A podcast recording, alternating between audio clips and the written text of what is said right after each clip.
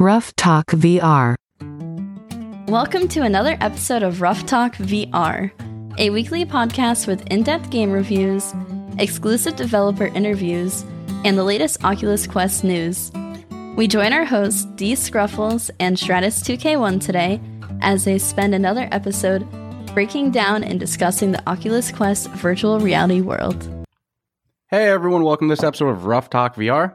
Today we're joined with Will, the PR and community manager for Character Bank, the team behind the new hit game Ruin Magus, which hit the the MetaQuest store with, geez, quite a bit of hype. You know, there's a lot of people who love that genre of, you know, JRPG.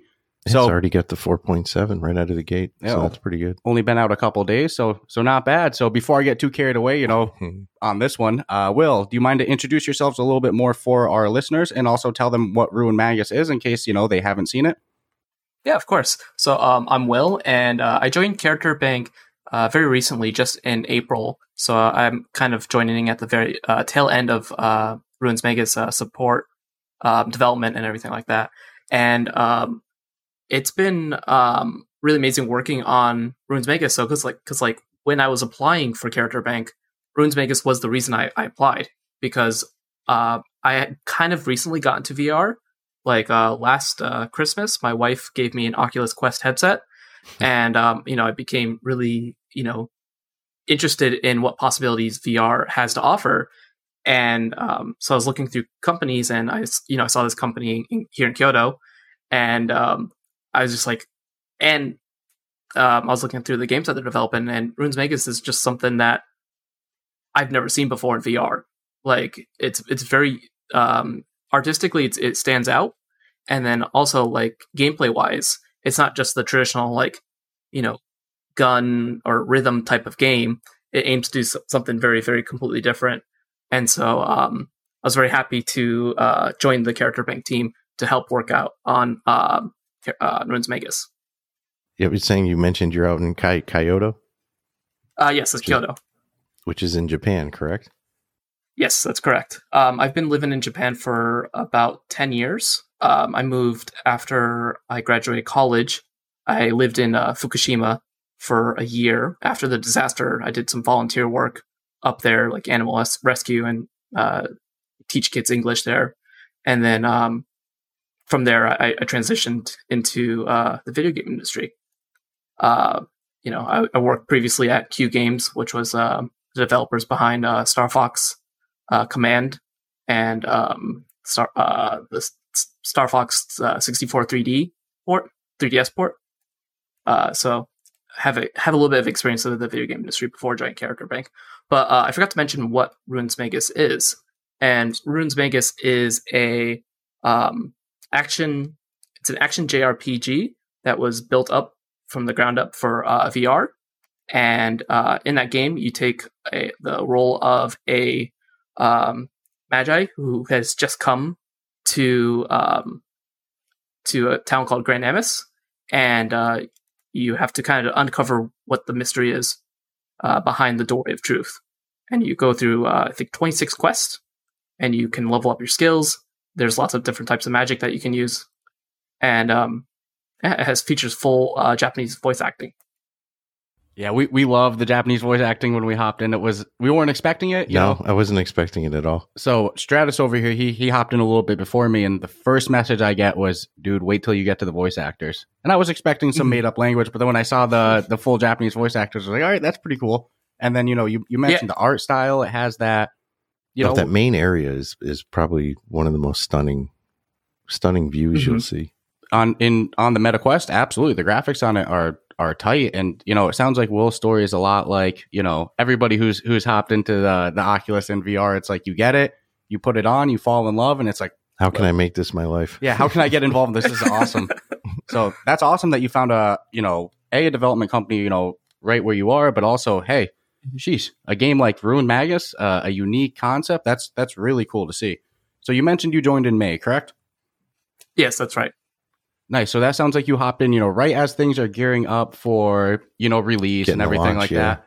Uh, a little Yep. bit after that Oculus showcase. Uh, so for you, you know, new to the company, what was it like for, you know, releasing this game on the MetaQuest, you know, having just hopped in Mhm. into the company for a release? So yeah, uh, after I joined the the company, the first thing I did was play through the game, and um, I also helped out a little bit with the translations.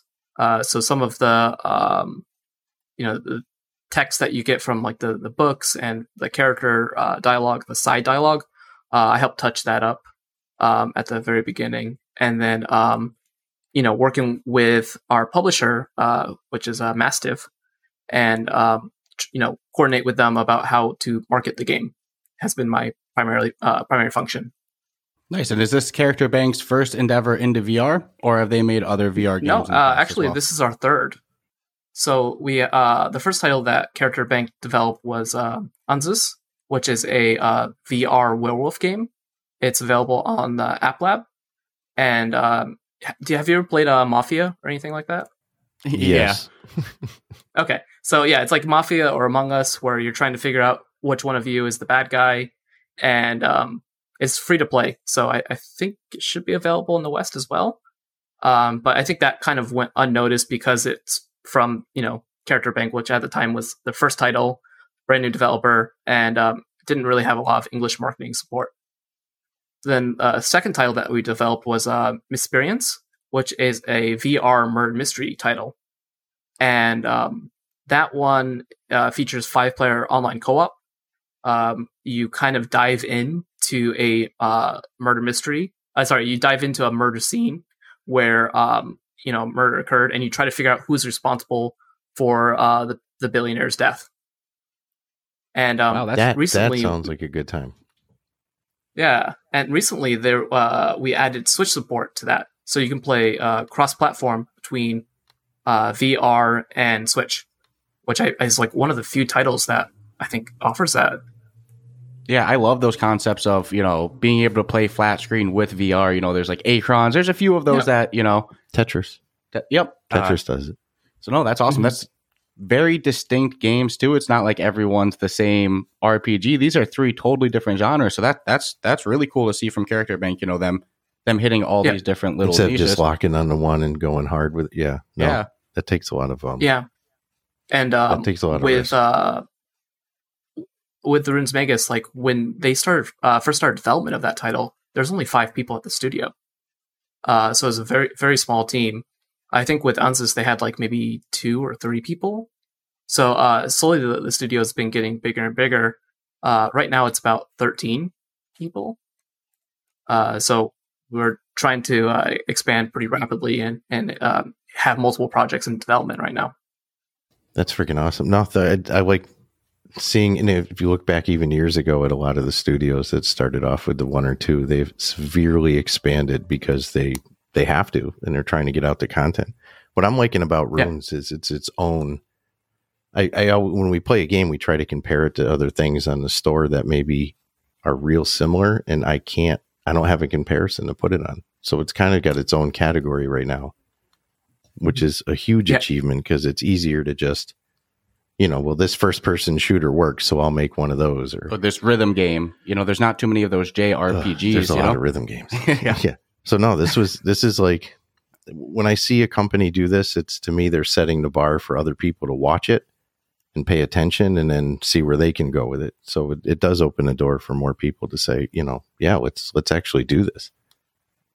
No, absolutely. And is your team based all out of Japan, or are you guys mixed Japan and USA as well? So I'm the first and only non uh, non Japanese person at the company right now. Congratulations. Everyone else, ah, thank you. I broke the barrier. Um, and um, every most most of the staff is located in Kyoto. Uh, we have like one one or two people uh, who are you know working outside of Kyoto. Um, but because of COVID and because right now we are in a very small office, I still do most of my work remote. So I, I, I mostly work in this room right here, even though I'm like, slash office. Yeah. yeah, That's awesome. even though I'm like only like 20 minutes away from the office. Yeah, I don't blame you. If I was in that situation, I would, I would definitely be doing the same. Uh, so something I've Mhm. actually been been dying to know because you know you go check out your Twitter, you go check out the the marketing and the the hype for this game. It's very clear that this is one of the few games that's getting you know a lot of attention in the you know the Japanese marketing side as well as you know the American side. You know we saw this heavy Yeah. with Resident Evil and stuff too, but in terms of you know feedback and response, Uh, is there one market you're seeing, you know, more players hop into, or is it surprisingly split, you know, more 50 50? The last time I checked the stats um, that I can see, it was 60 40 with um, the majority being in Japan and then, um, you know, 40% being outside of Japan. No, that's, that's about what I would expect. And, uh, you know, what's the feedback been like, you know, on, on your guys' end since the game launched? Uh, overwhelmingly positive. Like, um, we were very, very humbled with the, the first reviews started coming out.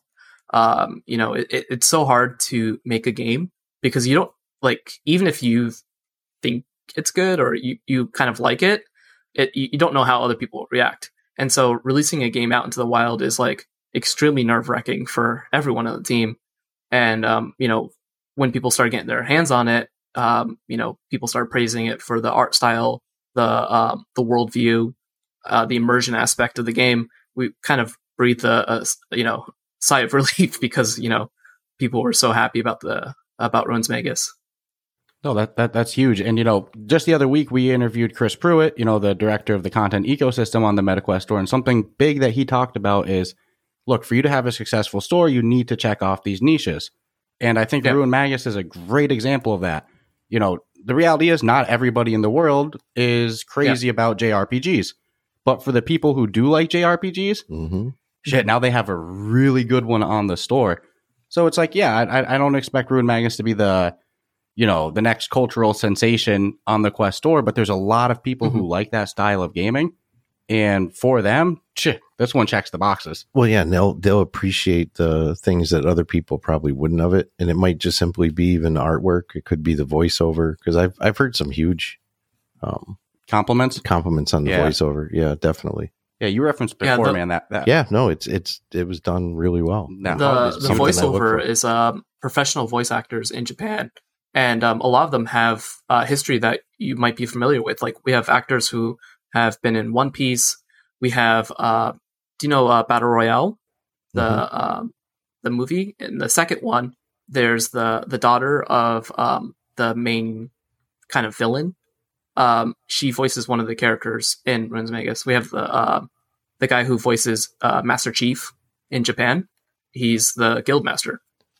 That's freaking awesome. Well, it's, it's funny because I swear I know one of the voices. And remember, I was saying, I'm yeah, like, I, I think know you're talking I've about heard Iris, this. right? Yeah, I'm like, I've heard this voice before, and I can't. It's been driving me nuts, mm-hmm. you know. So it's it's no, it's it's good. I I mean, if nothing else, I would have people look at it just for the artistic value alone. Yeah, absolutely. And have you ever? Has there ever been any consideration from Character Bank to uh to you know do a, an English voiceover, or do you mm-hmm. feel that you know part of the appeal of the environment in the game is the the Japanese voice acting?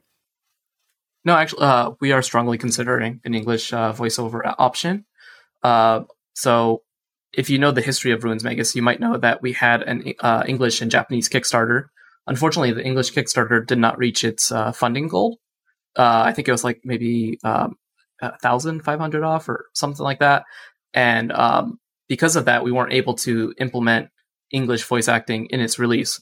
But that's something that we definitely really want to add it's just that we want to do it right. Like we don't want to like, you know, just hire random people off the street and have them, you know, voice the lines uh, in a microphone. We want to make sure that's professionally done, professional actors, uh, you know, that will be happy with the results.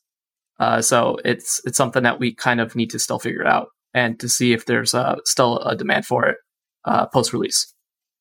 No, that makes sense, and I think that that makes sense when you see the the thirty five dollar price tag. Which you know, let's be real, there's a lot of people in yeah. the the VR niche who are we're spoiled here. You know, I've seen people oh, complain 19, about fourteen. I've seen yeah. people complain about a fifteen dollar game. Which, granted, you know, depending on the amount of content, fifteen dollars can be you know a lot or a little. But regardless, we're pretty spoiled in VR. So when you see games like you know with the thirty five dollar price tag, oftentimes that's because you know you guys are hiring professional voice actors. These these people aren't volunteers. I mean, yeah, yeah money in, money out. You so, look I mean, at the the graphic designers in the for that hub area. Every this this doesn't happen, you know, at a, a snap of a finger or anything like that. So when you look at the the professional quality put into it, you know that price tag of thirty five dollars makes sense to me. I think if uh, us in the you know the VR fan base, if we want that type of professionalism and polish, that's that's part of what comes with it. You know, it is what it is. Well, and people should know too. It's not a small game in any. I mean, even the install is like uh, I think it's three point six gigs. So Mhm. you could look at it as you're paying ten dollars for ten gigs of, yeah, and or, you, or uh, ten per one gig. and you mentioned you know 26 missions. Uh, I hate asking this to developers Yeah, right after a I already game know what drops you're gonna say. because it's it's so selfish. It's like you guys just worked so hard on it, and here I am going, what's next? But that being said, is there any plan to add additional content, more side quests, anything like that, or is it take a breath and you know deal with bugs or anything like that? So right now we are kind of taking a breath, uh, you know, taking a breather and making sure that we can address all the uh, feedback that we get from the the community. There's a couple of pieces that we are, you know, going through and marking and being like, okay, we can fix this, we can improve this. So um, right now we're kind of bug squashing and also like uh, adding some new features that are requested. Uh, one of the things that we would like to address is um, a lot of people ha- uh, have issues reading the text box.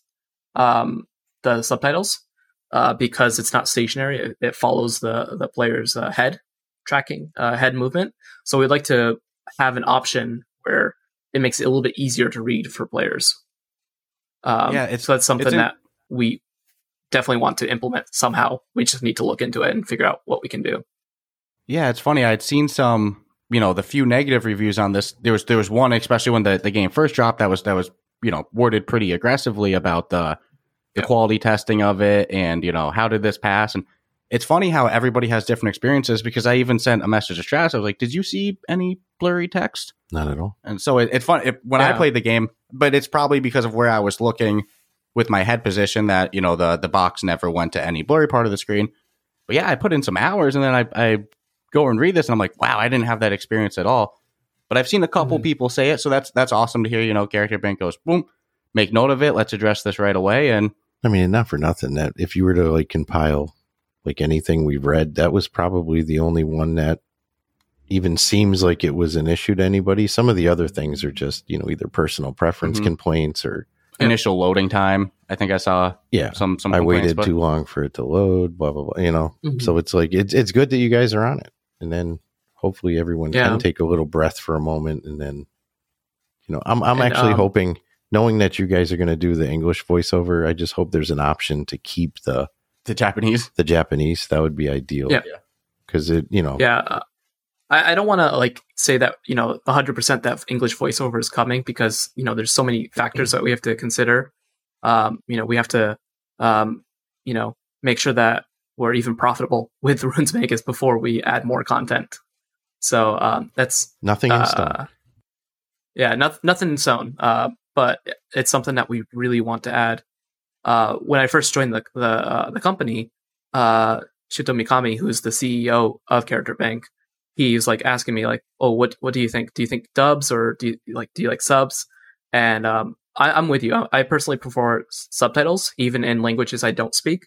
Uh, so if I'm watching like a French film or a Spanish film, or even an English film, to be honest, I watch it with subtitles, uh, just because I like to have that option, um, and I prefer the original voice over like some corny uh, voiceover that doesn't really fit with the character. So, um, but I know that there are, are a lot of people out there who prefer dubs, and so I said, it, you know, it would be nice if we supported dubs for those people. No, I can't. I it again. I think that's just more of a preference because I've done the same thing Yeah. with subtitles on you know American movies. I obviously understand the language, but occasionally you will read something that you didn't hear Yeah. correctly. So it, it it does make sense in some. But I also get when people are like, I can't stand subtitles. I just want to hear the language. I think it's an example. It's just good to cater to everyone. It's just know? a tough market. The Oh, VR yeah. market can be very very um. Fickle. I mean, look at us. The game's been out what three days now on the market, Mm-hmm. and already you're asking for what's coming next. You know. yeah, I'm like, hey, is there going to be more content? You know, I've and seen that's that's you. Yep. There's like a there's you know a couple million you. Yeah. And I mean, I've even seen people ask, you know, is there going to be co op, things like that, which would be amazing in this game. But Mhm. the Yeah. game's kind of pushing the engine as is, you know. Well, it's got a unique fighting mechanic too. Yeah. There was pretty- there's yeah. a little there's a little slight learning curve, but I think you've got some. I think Will's got some great advice on a On- mental way to on think of- shooting. yeah, in the game. Yeah. Do you want to do you want to share that with our listeners, Will? Oh, um, so I, I, we were talking a little bit about this before, um, uh, before we started, but um, there I saw some uh, comments online, you know, saying that the aiming was off and that we should fix the um, the the aiming for the fireballs. But the way that it was actually envisioned, and this is something that I'll probably try to convey in social media posts and follow up and uh, replies to people directly. But um, if you imagine that the fireball is coming from the palm of your hand, then it kind of makes more sense. Like instead of aiming with um, your pointer finger, which is like what you do with a normal gun game or something like that, um, you need to imagine that you're shooting from the palm of your hand. So it's a, it feels a little bit off, but that's because it's, it's coming from a different part of your hand, I guess. No, I, I think once you get that mental visualization, it, yeah, it when makes he a lot first said it earlier, it was like, okay, that makes a lot of sense. Yeah, no, it's Yeah. simple tips And like wh- that. You know, that's that's huge. one of the, the things I really like about Ruins Magus and, and the developers at Character Bank is that they really took the time to think about all these different things. Um, you know, the the world building. Um, I know, I know, I'm praising my own game here, but it, it feels very consistent. It feels like, uh, you know, there's no break, and in order to achieve that, I think is very very difficult. Yeah, so great stuff so far, Will. But uh, I loved the tip on you know helping players shoot. I think that that's you know small things like that. I think are going to amplify you know somebody's experience because there's no frustration or confusion or anything like that. Do you have any uh, Yeah. any other tips that you know come to mind that you know maybe the the new user might miss initially? Uh, I've I've been watching a lot of uh, let's plays or you know people going through the the first couple missions, and um, I see a lot of players struggle with the first real boss. Um, you know, there's the the, the rogue, um, and I think it's because people aren't using their ults, uh, the ultimate attacks enough. So for the ultimate attacks, you actually put your your hands behind your head. You push both of the um, the grip and the trigger at the same time. And um, you put your hands out in front of you and you push those again, and it will kind of fire like a huge, like, you know, Kamehameha, like fireball at the uh, the enemies. And that is just so useful on uh, the bosses. And in Ruins Magus, there's a ton of bosses. I think there's about like uh, over 10, if I'm not mistaken. Uh, so they really pick up in strength, uh, especially towards the end of the game. So, you know, mastering your alt um, making sure that you're stock up on potions before you go into the the ruins. I think those are probably the most important tips that I could provide. See, I tried to get away with what's the easiest fighting tactics I can take without having to like Yeah, Move thi- much? yeah, Yeah, this- yeah. this- what's the what's the quickest way you can fire and everything Yeah, like that? So you, and you sadly you got to learn how to actually use everything. It's not something you, You- can rely on. So I mean, I that's actually great advice. But I, I You I definitely actually- have to learn how to parry, like being yeah able with the to parry with the block well. instead of just you know absorbing the strike. You know that's what timing in this game is huge uh, in strategy. So it's not just you know I keep Yeah. you know emphasizing the story aspect, but yeah, it's like enemies shoot shoot at you and you you have a shield. You can either just block it or you can reflect it back, and being able to reflect it back is is huge. Yeah, and um, whenever like fighting, I'm I'm just like constantly blinking around, uh, to like kind of like tell fast uh, fast moving between uh, places. That that is so effective in like dodging attacks, because you don't want to just sit there and eat attacks all the time. You want to make sure that you're constantly moving, that you're constantly um, shooting fireballs, and also um, using your special magic skills like the, the Thunderdome and the Molotov uh, in order to fight against these enemies. Because uh, they get very tough. Um, like when I first played the game, I lost at like the fourth boss probably like three times before I, I actually cleared it. Oh man, I, I that's get- some good honesty. Well, again, for JRPG fans, this is this is it. You know, there's there's some people who don't like JRPG, so for Mhm. them, they might they might hit a boss and ah, you know, they keep losing to it, and you Yeah. know they they're not into it. But those people, that's probably not their niche anyway. You know, it's this game checks the box boxes for people who like that niche. So this is I, I, Yeah. I love seeing this these type of games release on the store, like you referenced before, innovative, Mhm. doing its own new thing. You know, people who like a style of game now they Its own fight mechanics for sure. You can't go in here thinking that was part of the problem Yeah. I had was I mean the hardest thing I had was learning the to actually fight. Mhm. Um Mm-hmm. because I'm I mean I'm what am I used to? It's like throw all that out the window. Yeah. Well, you're, I th- you're going to get a yeah, the combat mechanics are actually inspired by uh, Mega Man Legends. So We could say, uh, you can Mega Man kind of VR imagine- combat. yeah. And uh, No, there's that's- been a couple of people on uh, Twitter who have really caught on caught on that, and they're like, "This is the Mega Man game in VR." That's awesome, though. So it's you know small influences like that, you know. Um, Yeah. So, question to kind of go back on something that you referenced earlier. You know, you mentioned your wife got you the headset for Christmas. You fell in Yeah. love with it.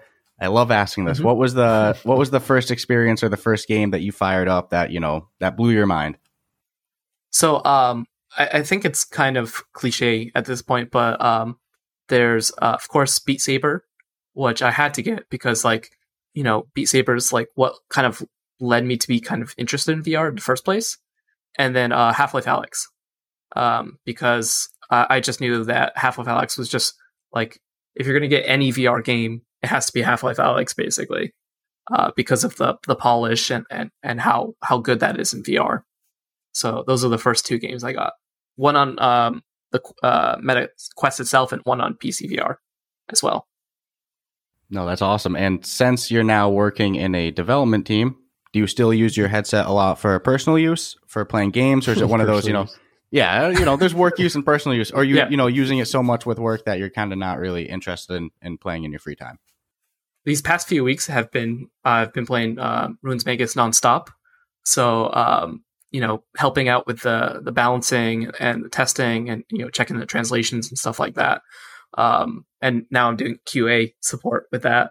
Um, so right now it's a I'm not playing so much in, in VR, but once uh, you know once Ruins Magus has um, is kind of settles down a little bit, I plan on going back and checking out uh, some of these other games. Especially, um, there's a, a game called um, Tales of uh, Onogoro, which is by another Japanese studio called um, Amata, and uh, that's a game that I, kind of uh, that looks very interesting to me. So I'd, I'd love to check that out. No, I love seeing uh, developers and studios shout out other other studios, so that's always cool. Man, the the Quest store is growing, VR is growing. Uh, you know, being over in Japan, you know, working in the gaming industry, you know, what's the attitude towards VR there? Is it is it heavily embraced, or is it still a little, you know, skeptical from some of the bigger dogs? So, um, in Japan, as far as I can see, there's like three major studios who are actively developing unique uh, ex- uh, VR experiences. Um, you know, of course, you have like Capcom, you know developed uh, Resident Evil for VR and and you know sports those, those games. But like as far as like independent VR studios, there's uh, Amata, which I, I just referenced, and then there's My Dearest, which is uh, located in uh, Tokyo. Um, they, uh, I think they did um, Chronos, uh, Tokyo Chronos, or um, yeah, Chronos. Uh, hold on, I wrote it here. Chronos Eternal. Sorry, and um, they're kind of like our um, our brothers in, in in this space as we uh, try to expand, you know, VR in Japan and also outside of Japan. You know, trying to make sure that there's Japanese game representation in that space as well. No, that's huge. And I think there's actually an, uh, another Chronos coming soon too. So you know Yep. the the Japanese VR scene is, is definitely definitely growing. And man, the, the Well, to me, that's always that's just another indicator of the positive sign of where VR is going. Yeah, it's it's worldwide. You know, we have. Mhm. I I mean, geez, the majority of the developers we talk to seem to be European based, but you know, we're seeing these these successful studios in America, in Europe, in Asia. It's it's great to see the the whole industry grow. and it's Yeah. a helpful industry with each other. It's not as like tight knit. I think is Yeah, you're referencing these other studios that have games coming out. These other studios in Tokyo, you might not see that same level of camaraderie in Mhm. in other you know gaming sections. I guess Yeah. you'll say. So VR is VR is definitely its own unique little thing. So Yeah, I think So- like um, with VR, like you know, we have the sense of like we have to really help each other, support each other, because um, you know, in the end, we just want the scene to expand. We want more people to to fall in love with VR just as we have, and um, really feel that um, you know that that VR is the next step of gaming. That you know that it, you can really do really unique, really cool things in VR that you can't do in traditional flat screen games. No, absolutely. And uh, you know, were you a, a big JRPG fan growing up as well, or is that Not kind of particularly. A niche that's- okay, See, Not that- that- particularly. that's like uh, was- to be I was- I honest, was- So what what was Uh, your your style of gaming before you discovered VR? So before VR, I, I was very into Nintendo, and um, uh, I love Nintendo games. I grew up on, um, you know, the Super Nintendo and and of course uh, N64, GameCube, stuff like that. Um, I'm per- before I joined the video game industry, I was previously known as the Smash guy. Like I did uh, a lot of Smash Brothers translations. Um, I, I interviewed so many people with uh, uh, you know, related to that game. Um, so I, I ha- I have a very soft spot for Nintendo and, and their games, but um, Yeah, no, I, I was a big Smash Brothers fan as well. Man, that's a game. That's a, a style of gaming. At least you know maybe, Yeah. you know, Nintendo doesn't use their own IP, but that style of game I think would be so fun in VR. Uh, Mhm. Some sort of you know, the jumping mechanism, all the different characters. Smash Brothers was one of the, the the best games I ever played. So I think in VR, I think something like that would actually work really good too. mhm. Um, so yeah, like maybe like the player could be Master Hand and Crazy Hand. oh, yeah, I didn't even think of that. That that that's that's even uh that's even wackier. That's awesome. So uh you know, I know you mentioned you hopped into the the team a little bit, you know, closer towards Yeah. release and everything like that. Uh so it's all right if you don't know this or anything, but do you know roughly how long it took for the development of Ruin Magus? Two years. So That um, matches when- exactly what Chris Pruett told us. when um when the team first started, it had um like I said five members, and then now it's like thirteen uh, for the the company in, total. Uh, I'm not exactly sure how many people ended up working on Ruins Magus, but it's um it's probably about ten or, or probably most of the company, ten or, or eleven people had some sort of involvement one way or the other. No, it's it's funny And- to hear and that. Two years comes as a testament to the aggressiveness of the developer because four years would be the typical, probably, you know, if you and I were to come out with a game, it's probably a mm-hmm. four year development. So- yeah, when we had talked with Chris Pruett the other week, that was something he said is like for these, you know, high level studios to to make a good game, it's, it's two Yeah. years. So it's you know what we're going to see come out two years from now is going to be even better. But you know, it- it's cool to hear that number match pretty much exactly what he had said before. Yeah, I think So, it uh, was like exactly two years. Uh, when I was talking with um with the director, he said like, "Oh, it's like two almost to the day, two years." No, that's huge. That's huge. And uh, I know that there's quite a bit of a, a time difference where we're at. You know, for our listeners who know us well, we're over in you know the United States, like we referenced at the start. Will's over in in Japan, so we definitely appreciate you know you taking the time. You know, hey, we know how things go when games release. It's busy, so for you to take the time, you know, with all the time difference, spend it with us. You know, we definitely appreciate it. Um, but is there any other tips or anything like that about Ruin Magnus that you wanted to talk about before we we wrap it up? Um, what? Uh, let me think. Uh, I think like another tip that I would have for players is um to use the um the buffs that that are available in the store. So like using the combat injector and stuff like that. They're not unlocked at first, and you unlock more as the story progresses. Um, but definitely taking advantage of those uh, can help you with the boss fights. And those boss fights, like I mentioned before, there's there's quite a bit of them. They happen like when you least expect them. Like you're just like going through, you know, the the ruins, and you're just like kind of cruising through, enjoying the story and story, uh, enjoying the, the the fighting, and then all of a sudden it's just like, oh, huge boss time, and um, so you get kind of always be on your toes. Yeah, it's never it's never fully repetitive that just because you cleared the last mission that no problem doesn't mean that the the same factors are going to carry over into the next one and you're going to blow through it either. Um, Yeah. So th- there's a question that that Stratus always likes to ask. Uh, so I apologize for Yeah. stealing your thunder here on this one, unless you want to go go ahead with No, it. No, you can grab it. I Uh, I already know where you're going. Yeah, come on. This is it. This is like our trademark question. You know. Yeah. Um, I think I I love when we talk to community managers for this as well because it's a great example that you know you don't only need to code and be a developer to get into development studios, but Mm. you know VR is growing. Let's be real. When I was a little kid, I'm sure when you were a little kid and you were younger playing Smash Brothers, it's you know you're playing these games and somewhere in your mind you want to work in video games. So, Yeah. what advice would you have for you know anybody young, anybody old who's you know like shit? I I love VR. I want to get into it. You know, how do I get into the industry? Yeah, so um, I you know I had that experience because um, when I first moved to Japan, uh, as I mentioned, I was you know doing English teaching, doing some volunteer work, and um, there's a point where uh, unfortunately my, my father passed away, and um, I kind of had this this crisis of like, what am I going to do with my life? Like, what do I want to achieve? And uh, for me, I've always loved video games, and um, I wanted to find a way to break into that industry. And I was like, well, I'm in Japan. Um, you know, being a being a foreigner in Japan, being able to speak Japanese, uh, that's pretty rare. So I, I'll see how I can use my build, uh, abilities to get into the video game industry. And um, as I mentioned before, I, I, had that website that I founded, uh, Source Gaming, which kind of led me to create some sort of internet fame. Like on Twitter, I have like, uh, I think 40, 46,000 followers or something like that.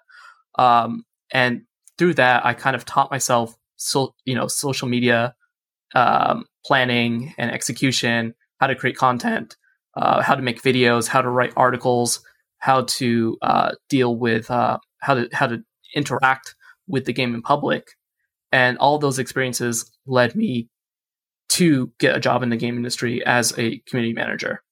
Uh, so, if you want to, you know, if you want to get into the game industry as a programmer, start programming. Uh, there's there's a lot of game jams that you can do. Uh, if you want to be an artist in the game industry, start drawing art and connecting. Uh, networking is is very very very important. Uh, it's how I got my first job in the industry. Um, so, you know, joining game game jams, going to events, talking with developers, uh, you know, any way possible. Uh, just keep hustling. I guess is is what I would say. No, it's funny. We It's uh, a common theme. yeah, we ask this question, you know, a hundred different ways. We get the same answer a hundred different ways, but it always boils down to the same thing, and that's Just just, do it. Just start. Yeah, just do it. It's, Whatever yeah. your thing is, you got to go out there and start. yeah, I hope. Uh, I really hope somewhere there's somewhere young who listens to our podcast interviews, and you know, one day, you know, he, he's he's on the fence about getting into it, but he We'll hears all these developers. Yeah, you know, and I hope I hope there's somebody out there that pulls the trigger because of how often they hear all these developers, all these community managers. They all say the Yeah. same thing. Mhm. Just and they all come from different. It's I- I've yet to speak to anybody who said, "Look, I did four years of college specifically for VR." No, it's- this. it's its own always unique been path. a let-in industry, Yeah, so but it's it's Yeah. weird. It gets in your blood, and people just it's that enthusiasm that Mhm. everyone seems to have for it. Yeah, you put on that headset and you go, damn, I got to hop on. So, what's it been mm-hmm. like, you know, working in, you know, you did like the kind of content creation side before. How does it compare working in the, you know, actual industry side of game development versus, you know, when you were more of the the content creator and a fan?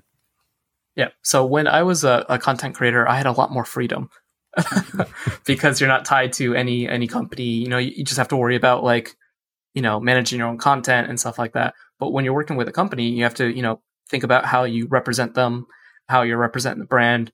Um, there's a, there's a lot of different things that you have to consider before making something and putting out there. Um, you have to, you know, get approval from various stakeholders. Um, you know, making sure that you know it, it's it's it's correct um, because you know you don't want to put out false information about your own product. That would be like the worst thing. Uh, you don't want to confuse people, so you want to make sure it's clear. So there, there's a lot more things that you have to consider when doing it professionally versus a, a content creator. Nice. That's about what I'd imagine too. Um, yeah, no, that that's a that's an awesome path to to start. You know, fall in love with it as a fan, and you And know, be able to do it through your own career hustle has yeah, you've you've Yeah. made it you've made it a in, a, career. in a place that you want to be in. So- Without, I mean, you want to be in Japan, and that worked out like fantastic. Yeah so it just manifest it and like i keep saying just start it start doing it Yeah. um so again well we, we So, definitely yeah. appreciate you taking i'm sorry i didn't mean to cut you off there Oh yeah, yeah. So I uh, when when I'm talking with content creators now, I, I completely understand. You know, when they they're making various requests to me, I understand their struggle. I understand like what they're trying to achieve and things that they're trying to do.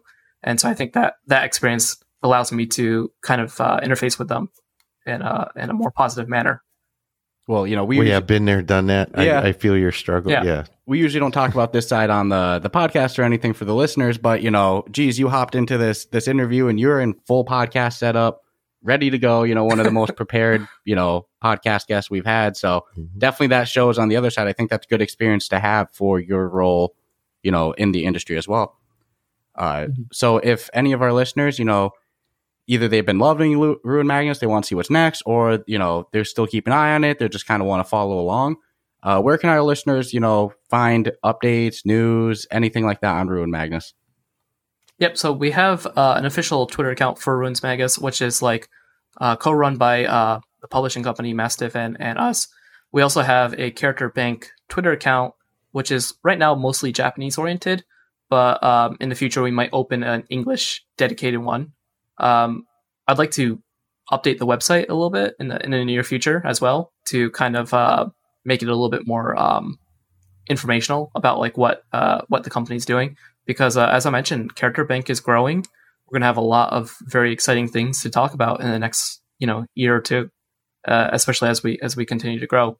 Uh, very recently, we just opened a Discord server for um, Character Bank, and um, right now we're just trying to you know grow that that community. It's it's very small right now, um, but it's filled with wonderful people who are just very passionate about Ruins Magus and and Character Bank and what we're doing. Yeah, no, we have a subreddit and a Discord server ourselves, so I totally get it. You know, it starts small, but those group of people that Yeah. hop in early, they're passionate. You know, they keep things going. So, so that's huge. So, if somebody wanted to join that Discord server, uh, where can they find it? The link is actually on the Steam page and in the game itself. Um, but we'll be posting it on our Twitter account, uh, both our Twitter accounts. And then, Perfect, uh, perfect. so you can So- find it there. So for updates, you know, stay tuned on Twitter. Go follow them on Discord. I think that you know, I don't know. I'm excited to see the the future of what comes next from Character Bank. You know, you referenced three games from them today, and all three are completely distinct. I definitely Mhm. want to. Oh, they're a studio to watch for sure. Yeah, I definitely want to check out that first one on App Lab. The prepare a little bit for Among Oh, Us uh, coming in Ansys. VR. Yeah. Uh, we'll definitely check that out. And uh, again, Will, thank you for for joining us today. We we definitely appreciate you taking the time out of your you know release just happened, and you know it's huge for you for us to have you on here. Well, thank you guys for having uh, me, and I'll love to come back on in in the future to uh, share more good news about uh, Character Bank or just to talk about VR in general. You know, I'd love to hear you guys' uh, recommendation of games to check out, and uh, but that's something that we can talk about afterwards, I guess. Oh yeah, Yeah, Oh, no, I was actually going to make comment because I know there's going to be some future news from this studio that there has to be. So Yeah, we'd, this we'd have Character to get Bank Will isn't back going here, anywhere. maybe drop some news now and then. I That'd think be- you you might you might end up being a little bit of a regular on here, Yeah. uh, judging by the Yeah. the speed and the the quality that Character Bank is pumping out work. So I Yeah, I'll say the can- fact that the fact that they hired a, a foreigner to help out with their English communication should should signal the that you know Character Bank is is doing a lot of great things. And So uh, I, I do have, I do have one around. final question though, what's that? because I'm curious. 'cause Yeah. Any anybody we've ever spoken to that's visited Japan or has lived there for a while has nothing bad to say about the the place in its entirety. So, what is your favorite thing to do as someone who wasn't born in Japan who now lives there? Mhm. Well, um, one of the main reasons I was like drawn to Japan is because there's like a huge sense of safety and uh, community here. Like, um, you know, you have this this feeling that like people watch out for each other, um, in in, a way, and it, it, it's a very very positive society in a lot of ways. Uh, there's things that I can complain about here and there about Japan. Um, you know, it's not like you know heaven on earth or anything like that but it- it's definitely like I feel like it's a very positive place uh, to live. And um, you know, just um, about a year and a half ago, like, uh, two years ago, I got married. Uh, you know, right before the pandemic, and you know, it's some it's a place that we'd like to you know have a have a kid here and hopefully raise them uh, because you know it's it's a it's a good country. Like the fact that you can go out, you, you're not going to get mugged or anything like that um, late at night. It, it it feels very safe. That's probably my favorite thing about Japan. But That's um, awesome. My non my uh, my non uh, how do I say that? like, Least favorite. The other thing, what, what one of the other things I really like about Japan is you can drink outside. you can um you can just buy a beer from a convenience store and just drink it outside. Yeah, open carry laws are always cool to Yeah. take advantage of as an American when you're I'm telling visiting. you, I've heard nothing ever come out of someone's mouth who's, like you said, even just vacation there or whatever. I mean, I think The the, the food is worst I heard good. was somebody say that, you know, I was in a city and it was real busy, Mhm. but it was a different busy than New York City busy. So I Yeah. don't know. And it's funny. There's there's might be some Europeans or some some listeners in Asia who hear that and go, "Wait, you guys can't What, what- what's the big deal drink about outside? What's the big deal? What do you mean? Just drink a beer outside? But yeah, no, over here in America, it's pretty strict with liquor Can't walk down the street with an open beer. Nope, not a select Yeah. cities, but for the most part, no. So Yeah. You know Yeah. that might not sound like much to some people, but for anybody living in America, they get it. That's that's huge. and then like the the healthcare is, is amazing here. Um, you know, it's just like it's just you know, like it feels like everyone's kind of looking out for each other, which is really nice. Yeah, might have a, a little future job with the Department of Tourism over there. No, I'm I'm, I'm just playing with it. So uh, Actually, he could. yeah, no, that's uh, I'm like I said before though, I'm definitely excited to see what comes next in from Character Bank. Whether it's more updates for Ruin Magnus, which isn't necessarily needed. Uh, you know, I know some people have requested co-op and stuff like that, but it's a very polished game as is. So whether it's you know new stuff coming from Ruin Magnus or whatever's coming next from Character Bank, you know, we'd love to have you back I'm on in the future. Well, yeah, definitely good good stuff Yeah. coming from them. Yeah, I'll be uh, very excited to come back on and, and share more news and like I said, or just just chat randomly here and there. Awesome. I'm down.